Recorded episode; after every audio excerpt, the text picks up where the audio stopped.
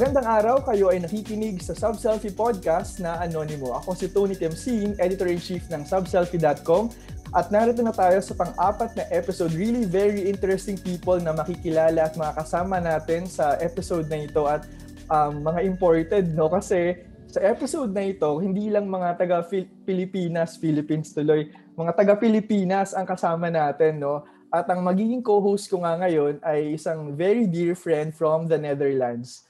Uh, Sophia, kamusta naman dyan? Hello! Ayun, so um, ako si Sophia. I'm the global editor of subselfie.com. So ako yung um, in charge sa mga um, pagkalap ng mga impormasyon tungkol sa mga kababayan natin sa abroad, um, especially kung may mga bagong mga endeavors, yung mga um, kababayan natin na nag-aaral or nagtatrabaho or namumuhay um, sa ibang bansa. So um, today, I'd like to also introduce a very dear friend of mine. Um, she is Mitchie, and um, along with her um, co-founder at ulap.org, which is our topic for today, si Marilag. Um, si Mitchie, very fond memories kami niyan kasi um, nakakakilala kami niyan as an Erasmus scholar. So before coming Wow. into Denmark, I, before yeah, before coming into um, uh, the Netherlands, I was actually based also in Denmark. So I studied there for a year for my master's in journalism. And doon kami nagkaroon ng community din ni Mitchie. And actually, I think Mitchie, no, saan ba tayo una nakita? Sa Rome ba? Sa Rome, it's uh, it's our first Christmas in Europe, so we have a social Pinoy naman ng gathering. guest natin Oo. today. Wow So, naman. hello, Michi. Hello, Marilag. oo.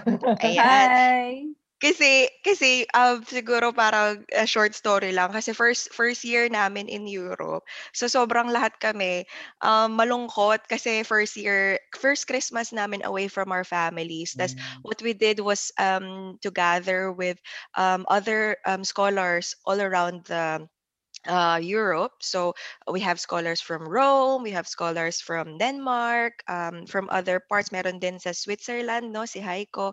Ayun, tapos doon kami nagkakilala sa um, sa room. Tapos nag-dinner lang kami para at least hindi na parang malungkot ba yung Pasko namin. And I'm so, so proud na ngayon, um, um, I don't know, almost five years after that dinner, ito na, ito na yung naging parang resulta nung pag-aaral namin abroad. And I'm so proud to introduce ulap.org, um, which is a um, non-stock non-profit organization providing scholarship and pro bono professional training um, for students who want to kickstart their career in cloud data and technology.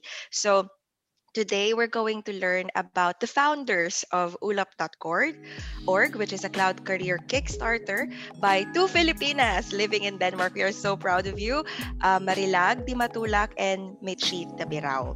So, yun. welcome to Sub Selfie Welcome Podcast. to Subselfie Podcast Anonymous. So, sa Anonymous. mga Thank you. unang beses makikinig ng series natin na Anonymous, so pinag-uusapan natin dito yung mga, sa mga hindi nakakalang ng Anonymous, Anonymous, no, quote-unquote Anonymous, but really, really inspiring Gen Zs and Millennials. And in our case today, we have young Millennials, young Filipinas, si Marilag nga and si Michi.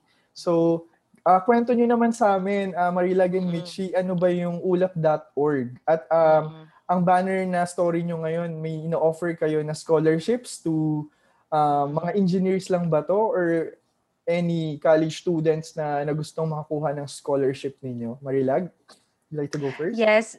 So, yung idea ng ulap.org as we all know, ulap means cloud in English. Mm. So, cloud computing, ah, matagal na tong technology nito, siguro mga 11, 12 years na siyang active sa mga enterprises.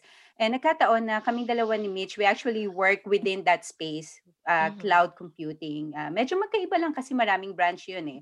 So, ah, ang nangyari talaga, so nag-work ako as consultant kung saan nagtatrabaho si Mitch. It's a very, very large enterprise company here in Denmark. And Mhm. and um, normally, nakatutok lang ako sa computer palagi. Wala akong tinitingnan. Ganun kasi pag programmer ka, di ba? Focus na focus ka. So, nakatitig lang ako sa code ko. Tapos one time, may nag-approach sa akin sa likod. Hi, excuse me. And then, Philippine. are Ganun talaga. from-" Yes, ganun talaga. Hi. Ako naman na tayo, Marilag. oh, edgy pa naman ako pag nagko-code like, what? Yeah, so nakikita ko, mayroong voice. Yeah, it's like a voice. behind Mm. me. Hi! Yeah, we are destined to meet. Parang ganun. No? Pero I think nakita ko na si Mitch sa floor. Nasa same floor kami, pero nagkakatinginan lang kami. Parang, ay, parang Filipina siya or hindi. Pero never kami nag-usap. Pero siya talaga yung nag-approach sa akin na, Hi! Um, are you from Phil are you Filipina? It's like, oh yes, oh Filipina kami ganun. Tapos alam mo yung minsan awkward moment first na hindi mo alam kung mag-English ka or magtatagalog ka. So, so ganun nag-start na nag-meet, na, nag-meet, nag-meet kami ni Mitch. Tapos, na, syempre, nagkatanungan kami, anong work mo dito? So, yun, sa parehas kami in technology. So, that's very interesting. Kasi also for me, uh, uh, matagal na ako nagtatrabaho sa Denmark, mga 10 years na. Pero sa totoo lang, wala pa akong na-meet talaga na Filipina in working in technology. Meron lang yung mga colleagues ko, yung teammates ko na pinapadala namin minsan sa Denmark. Pero wala talaga, hindi siya talaga ganun ka-common. So, I was so happy nung na-meet ko si Mitch doon sa sa floor, sa workplace. And then, yeah, so she invited me for coffee sa canteen. Uh, so nag-coffee-coffee kami. And then later on, I think lunch, right? And then na-discuss namin yung situation sa Philippines with tech, also with Mm. Filipinas and and especially around underrepresented uh, kids and group, yung, yung ideas namin. Because siguro, uh, siguro may common ground. Siguro, na, alam niyo, uh, mamaya siguro makakwento ni Mitch kung taga saan siya, saan siya nanggaling, paano siya nagsimula. And at the same time, nakwento ko din kung ano yung background ko, ganun. So yung, yung bang experience namin sa mga bata, lalo na yung mga bata sa Philippines na sobrang matatalino naman, tsaka ayun, nag-take na sila ng first step na they decide na, na parang gusto kong ma- ma- mag-aral ng technology, right? So Mm-mm. kaya nga nag-enroll na sila sa course with that has something to do with tech or science and Mhm. engineering.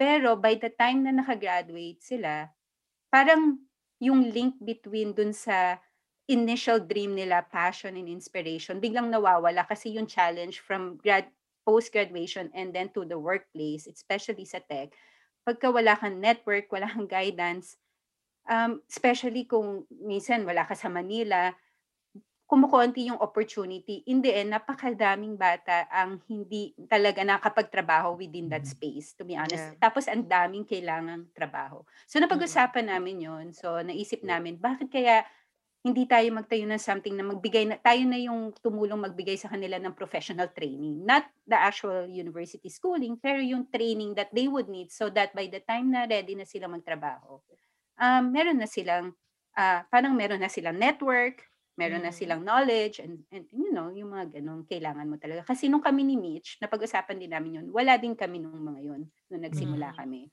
So parang masyado mong pinagtrabahuhan before mo naka, nakuha yon. So why not uh, make it a little bit easier for for some of these kids? So napag-usapan namin yun. Ako naman ideas, ideas lang. Pero knowing Mitch na sobra siyang proactive at saka talagang goal-driven, she was really the one who um, pushed me to realize that idea. So nag-set up siya ng meeting together para makapag-conceptualize, mabuo yung vision, and then nag-set up kami ng mga tools para ma- ma-plan out yon. So I think Mitch Mhm. can can talk about the the rest. Pero that's how at Mm-mm. least it started. Yeah. Okay. Nakakatuwa yun, Marilag. Sorry, bago sumagot si Mitch. Oh, Kasi yeah. marami talagang mga Pinoy naman, or, ka- di ba, parang in general, yung mga tao na maraming ideas and Hmm. marami talagang mga inspiration behind those Mhm. ideas. Pero mas konti o ilan lang talaga yung mga tao na magpupush para maging totoo yung mga ideas nila. And Yes. gusto namin kayong makausap nga today. And um, ayun, super interesting yung sinabi mo, Marilag, na um, na may mga, marami talagang mga estudyante rin na kailangan ng trainings, may mga under are represented, and thus the opportunity in your project. Mitch? Yeah, thank you. Thank you, Tony, Sophia. And to add up to Marilag nga, um, yung pinaka-inspiration din talaga dito is also based on our own stories. Kasi I came from a small island. It's Catanduanes. It's called the land of the Oh. howling winds where all the typhoons are coming. Nga. you know, talagang marami talaga. Oo. maraming bagyo and all. Pero it's a very, very humble na community na parang Mhm. everyone helps each other, everyone knows each other. Pero naalala ko noon, yung bata ako, mga 8 or 9 years old ako, yun yung first time na naka-encounter talaga ako ng computer. So, iilan lang talaga yon sa, mm-hmm. sa community sa VRAC. So, naalala ko yung tatay ko, ita-drive talaga niya ako ng motor, motor niya. Tapos, mm-hmm. ang tuwang-tuwa ako, so floppy disk ako kasi sabi niya, dito mo sa-save yung mga ano mo, mga gagawin mo sa computer. Ako naman, okay, tapos kasama ko yung mga kapatid ko. Tapos, first time ko noon mag makahawak ng computer, siguro mga sampu lang sa, sa city yung ano Grabe. meron. Kasi nga, talagang malayo siya uh, na, na, na island, 'di ba? So parang last na kami makaka receive ng mga mga ganong mga tech. So, ayun, first time nagpe-paint ako, ganun tuwang-tuwa ako, nasi-save ko yung paint sa floppy disk. Tapos it happened to be na syempre, um, sorry natatawa ako sa floppy disk kasi yung mga batang nakikinig ngayon. Hindi nila alam. Hindi nila alam. Disket. Ang tawag doon ay disket. disket pala. Oo. Oo, no, pero yung icon na save button, oh, it's inspired oh, sa floppy disk. So just look Totoo. at it. Ayun yun siya. sa mga kabataan so, na hindi naabutan.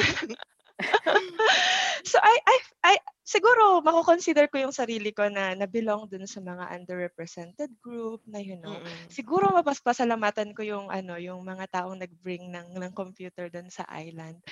And siguro sinik ko lang din yung next step yung pinsan ko nag-computer engineering, wala akong kaalam-alam. Um, nagtatanong-tanong lang ako kung anong next sa, sa, sa college ko. So, nag, nag-computer engineering ako kasi narinig ko lang yung pinsan ko na mm. gano'n. eh, hindi ko naman alam talaga na booming siya. Kasi nga yung internet, kailangan kong pumunta ng coffee shop. Ah, uh, coffee shop, sorry, uh, internet cafe. cafe. Ngayon kasi coffee shop, coffee shop na lang. Oo. Tapos mag-rent ka. So talagang yung yung access ng information. So I I can consider myself underrepresented. Siguro seeking lang talaga ako ng mga next step So it mm. came na parang ay na nahumaling na ako dun sa tech and all hanggang sa nag-apply ako ng Erasmus. Mm-hmm. Tapos parang ganun din, developing country tayo. Tapos yung mm-hmm. Europe mm-hmm. nag-offer ng scholarship sa mga developing countries mm-hmm. na mga talents. So maswerte din na nakuha dun sa Erasmus scholarship. So yung process ko talaga is the process of seeking and looking for opportunities. Mm-hmm. And that's the reason why when I met Marilag, ito na talaga yung parang mission and vision niya sa puso niya. Kailangan lang talagang i-conceptualize. So kami, parang pareho, pareho talaga yung stories na gusto namin mag-reach out sa mga communities, sa youth, and to, ano, yung tagline namin, motivate, motivate prepare, and guide. So nandun lang din naman kami, para kaming mga nanay at tatay sa community that we are here. parang ganun, gusto lang namin mag-provide ng space wherein it's inclusive nga, But at the same time, it's not just for underrepresented youth. People in the professional community are there to, to share their knowledge kasi alam din nila and from the corporates, alam nila na na yung mga bata, they, they need some guidance. And mm-hmm. I've been there. Parang ako nung after kong gumraduate ng college, parang hindi ko talaga alam kung ano yung next step. Yung parang mm-hmm. ganun. And if if you, you are a STEM student, so STEM to, yung covered na ng mga students, and you're a college student, uh, knowing that there's someone that is guiding you from the, the professional Ay, tapos, na ano ata. yun, mabibuild na yung network mo early in the stage. Mitch, so, sorry yeah. na. Mitch, mm, ay, naputol yung last sentence mo. Baka pwede mong paulitin. Ah, Parang okay. nagkaroon oo, na nawala yung signal ata. Mm. Okay. So parang gano'n, at the early stage of the ng mga estudyante natin, maga-guide na natin sila. So yun yung ta- mm-hmm. tinatry naming i-build sa community. And that's the reason why community siya na parang um, tinatawag namin yung mga youth na meron ditong opportunity. Uh, mm-hmm. Ini-invite namin yung corporates to join. Ini-invite namin yung mga professionals to volunteers. But at the mm-hmm. same time, it's like a common ground where everyone share their knowledge through mm-hmm. yung mga programs namin. Mm. Paano yun, Mitch? Paano nyo, um, kasi it's very hard to parang, um, parang make something la idea into something really concrete, no? Pero paano nyo ginawa na parang, did you build up a network for yourself? Did you um, tap in yung mga personal contacts nyo? Or um, did you get funding um, somewhere? Paano nyo parang ginawa na parang, oy, ito yung mga series of steps na pwede nating ibigay. Ito yung mga pwedeng series of um, trainings na pwedeng ibigay. Who are the people who are who's going to provide this? Paano, paano nyo um, na na kumbaga nakalap yun and how long was this idea in parang in incubation kumbaga parang gaano katagal to bago nyo na, na i-launch kasi ah, sa akin very interesting yun kasi alam mo yun kasi parang um, someone na parang katulad ko din na parang nabigyan lang din ng opportunity na makapag-study abroad. Pero parang if I wanted to give back, how what what are the first steps to take and how did you um, realize this? Kasi it's very also inspiring not just for the students pero also um, for me for for people abroad na parang who want to give back also to um, to the Philippines in in some ways or another. Yeah, that's a very good question. So I think it's a step by step now, Marilag. We take it slow. Yeah. So first is we, Mhm. fou- we found the right person to to partner with, which is really Marilag. So like, Mm-mm. and then afterwards, parang may buddy ka na, na parang ah, Mhm. nakakausap mo on the same vision. And actually, the hardest part, yung pinakamahirap talaga, is yung talagang mabuo nyo yung mission, vision nyo. Talagang it took time. Kasi Mhm. talagang dapat we we dapat na na define namin yung mga taong tina-target namin. Kailangan Mm-mm. meron din kaming mga programs. But before we even go doon sa sa mga ganong details, why why why talaga yung Mm-mm. ano laging Oo. unang tanong, bakit ba natin to ginagawa? Mm-mm, So. Nung na-define na namin na parang this is because kaila- alam namin na kailangan siya ng mga youths ngayon. Mm-mm, mm-mm. And then after pagkatapos nun, naging what na siya. So parang nabuo na yung mga programs na mga ideas like the the Cloud Career Kickstarter program na yun Mhm. nga, yun yung scholarship na na magbibigay ng ano, mentorship, professional training and professional certification. So pagdating dun sa conceptualization na yun, nasa industry kasi kami ni Marilag. So parang alam namin na ah, yung mga companies, usually, ganito yung mga skills na needed nila. Ganito yung mga Mm. trainings at certifications na talagang ah, nilulook up ng mga companies na sinasabing, ah, yung ba- tao or yung bata nakapag-certify ng, ng gantong um, data engineering, data scientist, solution architect, fundamentals ng cloud, talagang ano, um, talagang accepted siya ng industry. So Mhm. parang dahil sa background namin, na-conceptualize din siya. Tapos dahil both kami is very active sa tech communities, alam namin na yung mga community days, which is our second program, na wherein parang one day or two hours gathering ng mga tao, mga students, youth, uh, IT Mhm. professionals, parang mag-open up lang siya ng mga topics such as, you know, sharing knowledge, na-conceptualize siya kasi um, sanay na sanay na kami dun sa mga type ng mga event na yun. So yun, why, and then what, and then yun na yung next question, how, paano Mm-mm. natin to ma-fund, sino yung mga kailangan nating mga tao, and maybe Marilag, would you like to to to add the details dun sa how? Yeah, I think uh, yung i-emphasize ko lang yung first of all yung experience natin dahil nga hindi naman first time sa amin ni Mitch na mag-join ng or mag-organize ng mga community events. Mhm. So, paano nag-start yun? Actually, parehas lang din kami ng story. Nag-join lang din kami as members or participants ng mga community events nung time na yun. Just an Mhm. audience. Nasa audience ka, nanonood ka. Mhm. Tapos naaaral mo. Tapos naging curious ka, paano ba nila to na-execute itong mga Mhm. community programs nila. And then, the next step for us, at least, nag-volunteer din kami. Nag-volunteer, Ako, Mhm. nag-volunteer ako dito. Merong isang group na mga parang Azure user group in Denmark. So, lahat yun karamihan mga Danes. Pero, tas, kumbaga, Filipino ako outside of my comfort zone. Pero nag-volunteer ako na tumulong. So, dun yung first step. From there, malalaman mo yung um, yung pinaka, yun nga, yung how, paano ma-execute. And so yung combination ng experience namin with the community at the same time siguro yung experience namin ni with Mitch with the enterprise in corporate. Yeah. Ako meron din akong sariling uh, IT company. So alam namin na it takes more than just talking and brainstorming about your ideas. Kailangan mong maging disip- magkaroon ng disiplina mag-organize. So for example, kami ni Mitch nag-set up na talaga kami ng regular meetings sa uh, two or uh, one or two times a week. Tapos naka-time Mhm. box yon 30 minutes, one hour, anong agenda natin. May tools din kami na ginagamit para nandun lahat yung calendar of activities, makapag-share kami yung nung content. So halimbawa, yung laman ng slides mo, yung mission vision mo, tsaka yung details ng program mo, nandun yun sa isang tool na parehas namin nababasa para na-edit namin. So para siya talagang trabaho lang. It's a regular, even though it's a passion project, it's a mm-hmm. it's almost like a regular work. So you have to treat mm-hmm. it also as as kung estudyante ka as homework or kung nagtatrabaho ka as trabaho, as assignment. So may mm. deadlines ka na kailangan mong i-follow, may deliverables ka na kailangan mong i-produce.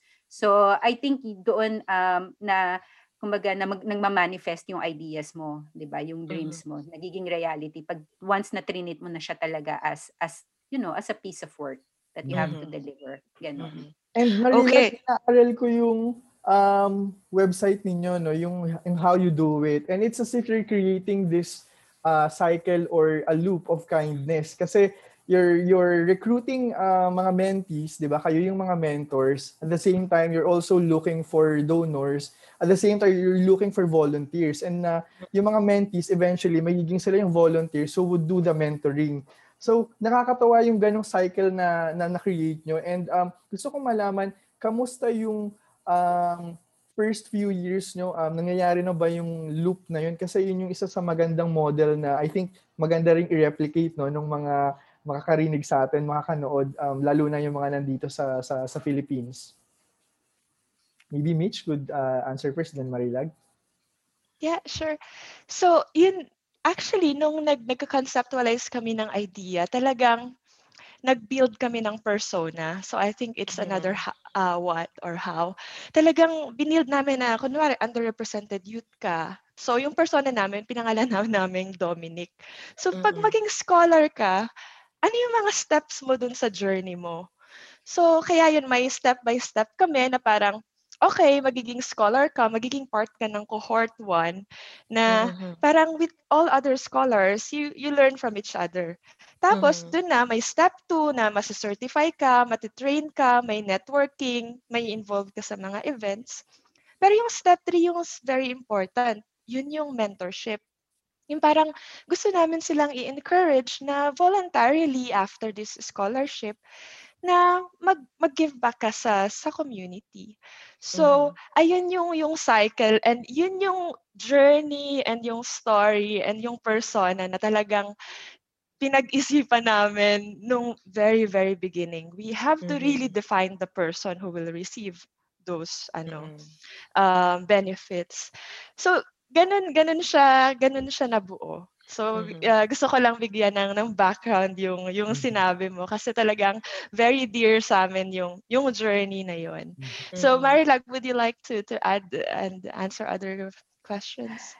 Yes, so, so kailangan kasi kaya namin naisip yun kasi kailangan holistic siya right? So yung uh, um, nagsisimula pa lang din kami sa ULAP. So we will find out kung talagang um, ito ba yung effective. So, yun nga din yung napag-usapan namin ni Mitch. Kaya kailangan tuloy-tuloy siya kasi importante, lalo na sa tech na madalas ma- mabilis magbago yung mga, yung technology, di ba? Kailangan tuloy-tuloy yung guidance, tuloy-tuloy yung learning. At at the same time, uh, Mitch and I, na mga founders, kailangan matuto din kami. So yung feedback from the scholars, yung feedback from the mentors, we will take that into account para yung next batch naman, hopefully, uh, mas maganda din, mas nag-improve yung program. And another mm-hmm. feedback loop na um, hindi pa namin na-mention siguro is uh, gusto din namin makapagbigay ng data pabalik sa mga academe sa, sa, sa Pilipinas. Kasi uh, especially alam, ako aware ako na nagsisimulang magbuo ng bagong curriculum sa Pilipinas para sa cloud computing for example. Gusto namin makatulong mm-hmm. doon kasi na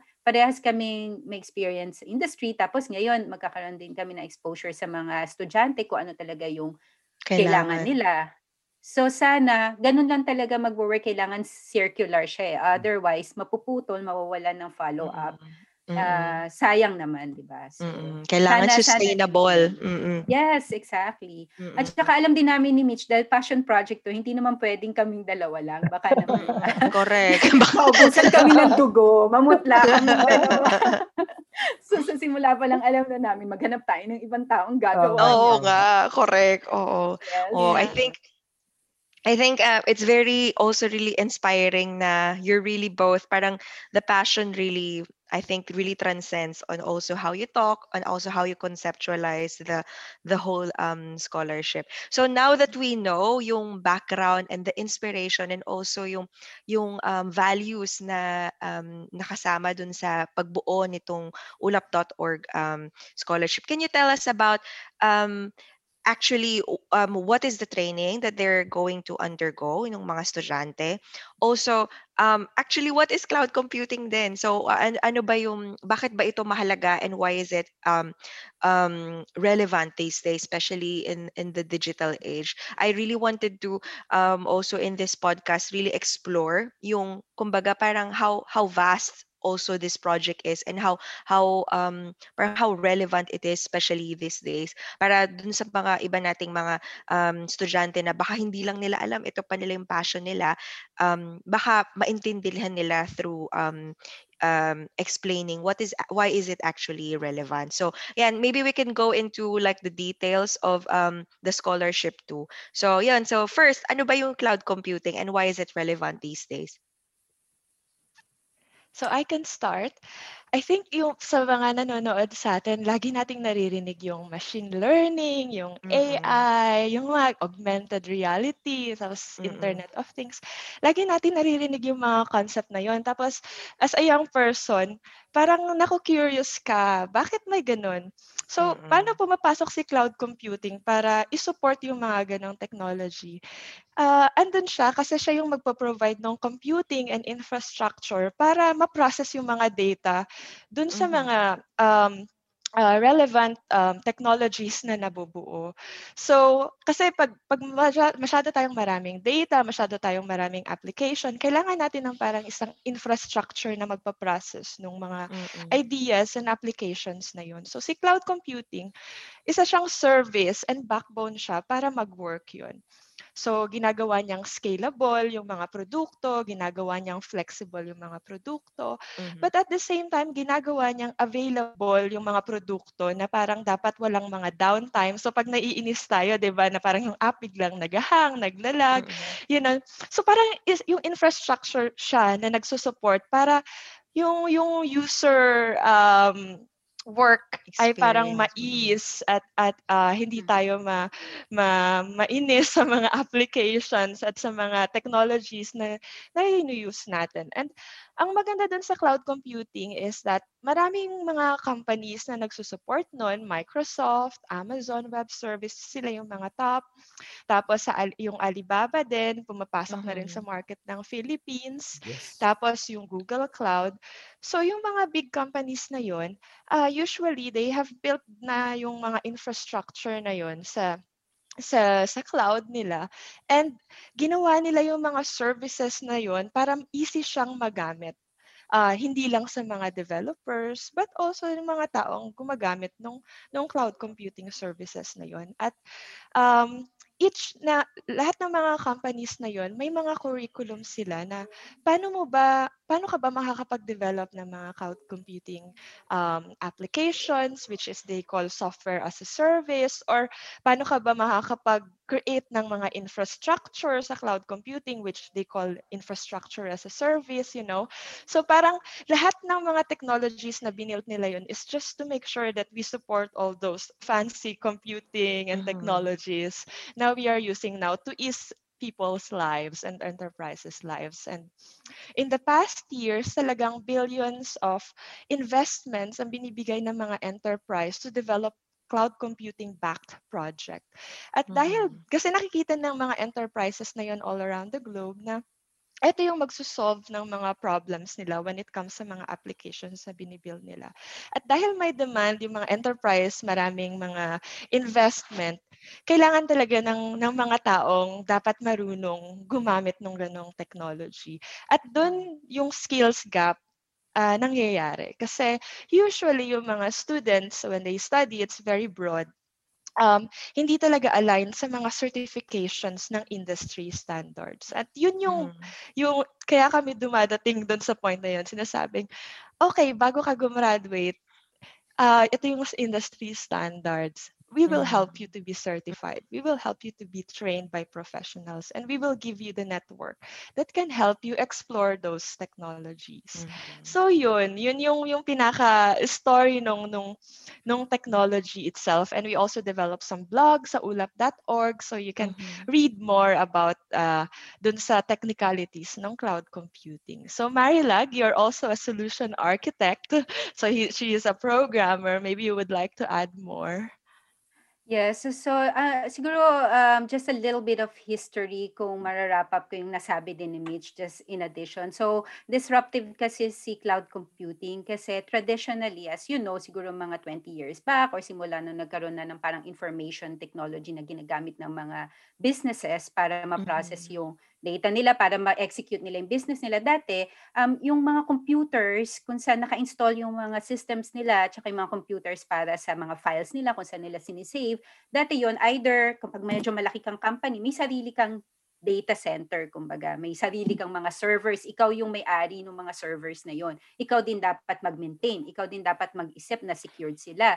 Tapos Yeah. kapag ka, lumaki yung demand mo ikaw din yung bibili ng computers tatawag ka sa sa vendor mo pabili naman ako ng mga 1 million computers kasi kailangan kong bilisan yung application ko. So, responsibility mo yun bilang isang company before.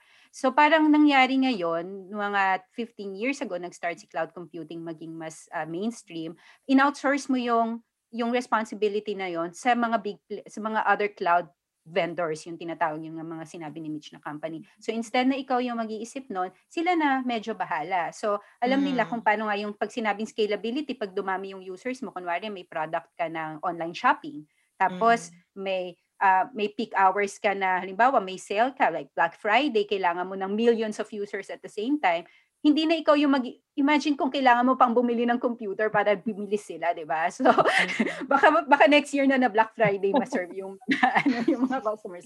So si cloud computing na din isa yung sa mga yun. So bilang isang is, madaming skills, so ang nangyari is yung mga sa totoo lang, yung mga companies ngayon, hindi din sila fully migrated pa sa cloud. Marami pa rin tinatawag na legacy systems. So, kadamihan ng companies ngayon, nandun pa rin, combination ng may mga applications pa rin sila na sila yung nagme-maintain sa sarili nilang mga servers, meron na rin silang mga tinatawag nila na migrate sa cloud. And ongoing siya. And Mhm. kailangan natin ng parang army of skilled people para mapabilis yung migration. At the same Mhm. time, yung mga bagong application na binubuo nyo, dinadevelop mo for the business, like katulad nga ngayon, mga advanced machine learning, AI-based applications, hindi ka na magsisimula dun sa traditional. Cloud computing ka na kaagad. Yun yung tinatawag na cloud first. Mhm. Um, Mhm. yun, so yung mga developer, yung mga existing na developers na may experience, kailangan nila mag-retrain para maaral ulit Yes. yun. At the same time, yung mga estudyante na papasok sa workforce, kailangan din matrain. So Mhm. yun Mhm. talaga yung importante nating ah, ma-address ngayon. Alam mo, Marilag, Mitch, super totoo no, nung kwento nyo kasi parang you may be referring to the industry in general, no, not only in the Philippines, but particularly for the Philippines, it's very true. I remember Mm. we had a pitch for a cloud computing company. So yung mga, syempre, parang daw mapagalitan ng boss ko, hindi ko nasasabihin, no? But uh, the insights we got, very relevant and very, uh, kumbaga reverberating yung mga sinabi nyo na, na insights na um, in the Philippines, already have a law mandating a cloud first policy um, parang that was 2016, 2015, pero six years after, we can say talaga na, na naka-fully migrate na. And that's also true for many companies. And ah, nakita natin ngayong pandemic na while 90% plus yung MSMEs natin or SMEs, ngayon naghahabol ng, na ma-accelerate, di ba, yung to digitization and kailangan ng cloud computing. Pero again, sabi nyo nga, even the the big companies and more so of the smaller ones, um, hindi prepared. Hindi prepared kasi Mhm. walang hardware, tapos hindi makakope yung mga engineers nila kasi kulang sa training. And yun din talaga yung problem kaya hindi makamigrate na, na, na sa pag-aaral namin sa for that pitch no. Kulang talaga sa training. So may gap. May gap talaga yung kung ano yung available na technology sa kung ano yung uh, knowledge ng pool ng ano natin, ah, mga resources natin basically mga Mhm. tao natin. So babalik ko dun sa sa main point nito na good thing na merong mga ganitong um, klase ng opportunities and um, while nag-offer yung mga uh, Microsoft, if I could mention, 'di ba, yung Google merong mga parang mga similar na trainings eh. Pero yung mga ganito na mas intimate, parang iba Mhm. iba yung approach and iba yung dating kasi lalo na kung halimbawa kayong talaga yung dalawa maging mentors, di ba? So, siguro at this point, tell us, tell us na about your Oo. Sayang nga lang no kasi sampu lang sa ngayon ang mapipi ang, ang kaya nating piliin pero I'm sure maraming mga interested na mga sophomores na nakikinig Mm. sa atin. Mitch? Yeah, so um, meron kaming Cloud Career Kickstarter program and since first year pa lang namin, so we we would like to, you know, make sure na parang focus group to the 10 scholars. So Mhm. um, if you wanted to experience nga yung journey na na-mention namin a while ago, just apply sa www.ulap.org and uh, we will be your ates, the communities will also be your kuyas para we make sure na we guide you in, in, in this career path and to make sure na parang hindi lang sa tech but also when it comes to career guidance, nandito Mhm. kami. So, yeah. Tama ba, uh, Marilag and Mitch? Um, can you just tell us how the actual training will go? Is it remote? Um, kasi medyo, kunwari nga. kung mababasa ko minsan, oh, Denmark syllabus, Parang parang akala pupunta ng pa kami sa Denmark yung mga Denmark. bata. Or, oo nga. Mag-a-apply din ako. Oo. Paano ba? Parang how, how will the actual training process uh, be? Is it remote learning? Is it through um, like this, like Zoom inter um, Zoom um, discussions, or um, will they also have a chance to go to um, Denmark to be men to be mentored? How is it going to be? So ano siya, virtual. Virtual Mhm. yung approach namin. And then usually naman yung mga curriculum ng mga cloud providers, virtual din siya. Mhm. Pero like it it will depend kasi nga kunwari may mga estudyante kami sa Hulusulo and up until Mhm. Catanduanes or Mindoro to Batanes, you know. So parang we make sure na virtual siya. And at some point we're gonna look at opportunities siguro to to make some gatherings together. Mm-mm, Pero yun, mm-mm. ngayon virtual siya. Tapos At pa saka- yung pag ay sige go Sir, Marilag. gusto ko lang din indagdag na hindi din kami yung mismo magti-train. Magpa- ma- we have partners na official trainers for Mhm. for example for for Microsoft or for AWS or Alibaba. Sila yung nice. kasi sila yung official na training center. Okay. So, yung platform nila Ah. yung gagamitin. Yeah. Okay, okay. So parang parang kayo, kayo yung parang magfa-facilitate nung connections na yon. Pero meron talagang um, yung through the process, merong talagang magme-mentor sa kanila from the actual organizations who are providing this um, kind of training. Tama ba? Yes. Yes. Mhm. Okay. Ayun, so tingin ko um, meron pa ba kayong gustong idagdag? I think we've um, really parang nicely, I think um, knew the history nung ulap.org what the- what are the motivations and inspirations I think for for kids who are going to um, apply for this that's very important kasi Yes. syempre parang ano ba parang um, parang kumbaga parang can they trust you? Can they trust my um my future to be um part of this training? So parang I think it's very important to also know the history of its founders. And I'm very very happy to also hear um your own stories. And it's very inspiring um to hear that and to to be able to give back especially to um, the Filipino community. And alam naman natin na marami talagang promising na estudyante na um, kulang lang sa oportunidad pero they are very um, eager to learn and very much um, kumbaga um, entitled din dun sa opportunities na meron sa, sa syempre sa ibang bansa, sa ibang mga sa ibang first world country. So thank you um, for um, uh, taking the time to also discuss your passion and your dreams with us. And I hope this transcends also uh, to the students na ma-inspire din sila to continue studying and to continue reaching out for their dreams. So may gusto pa ba kayong idagdag, uh, Mitchie Marilag, maybe um, just maybe the deadlines or um, Community know, days. like, May community days sila series sa mm-mm. April and uh, May. mm-mm. So yung deadline ng ano namin ng application ay April 30 para sa Mhm. mga estudyante. So STEM college students from second year, third year, fourth year students. Tapos yun, may mga processes lang doon, interview, motivation letter, reference letters and all. So ayun yung pinaka requirements. You just need to make sure na you fill in the forms. Mhm. And would you like to add Marilag?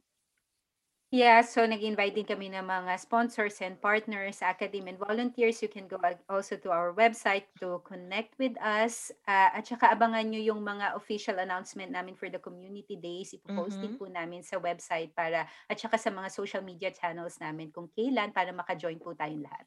Mm-mm. Yay! Alright. Okay. Mm. Meron lang ako last question. Nanood ba kayo ng startup? Mitch, Marilag? Yes, I did. So, Team Dosan ba tayo o Team Good Boy?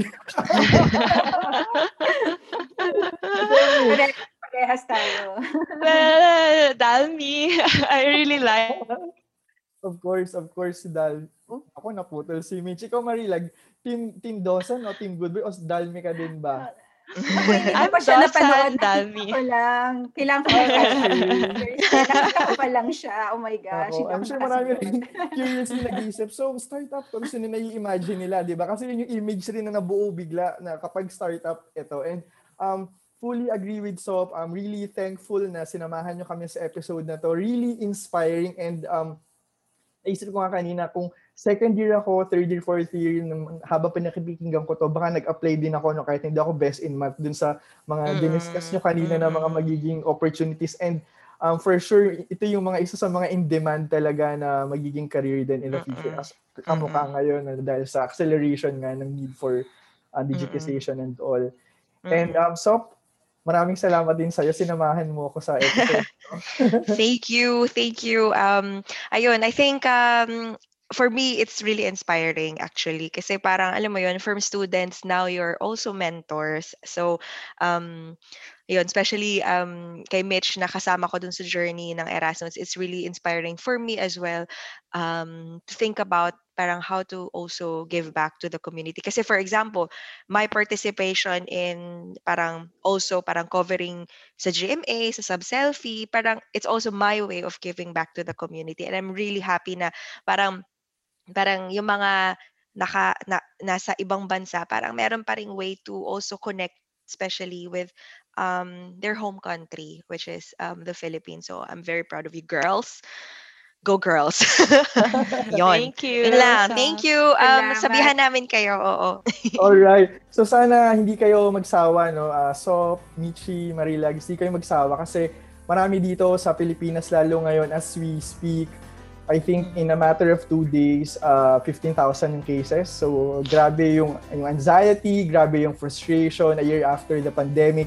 But um, when you hear people na hindi na nauubusan ng pag-asa, na ang daming pag-asa pa in fact, nakaka-boost din yun ng confidence and then ng hope. So, really yung hope talaga, walang, walang hanggan, hanggang hindi nauubos kung may mga nag, nagpuput ng ganito rin sa'yo. No? So, sana hindi kayo magsawa at sa mga nakikinig natin, sana hindi din magsawa. Episode 4 pa lang tayo ng Anonymous. At sa mga susunod na episode, mapapakinggan naman ninyo ibang mga inspiration pa, mga teachers na tumutulong sa Visayas and Mindanao, mga a book developer na nagtatranslate ng mga English and Tagalog ng mga children's books sa mga iba-ibang languages sa, sa, sa na Mindanaoan. So, ilan lamang yan sa mga susunod pa mga episode ng Anonymous. Ako naman si Tony Tiamsin, uh, editor-in-chief ng subselfie.com at kayo'y nakikinig sa Anonymous.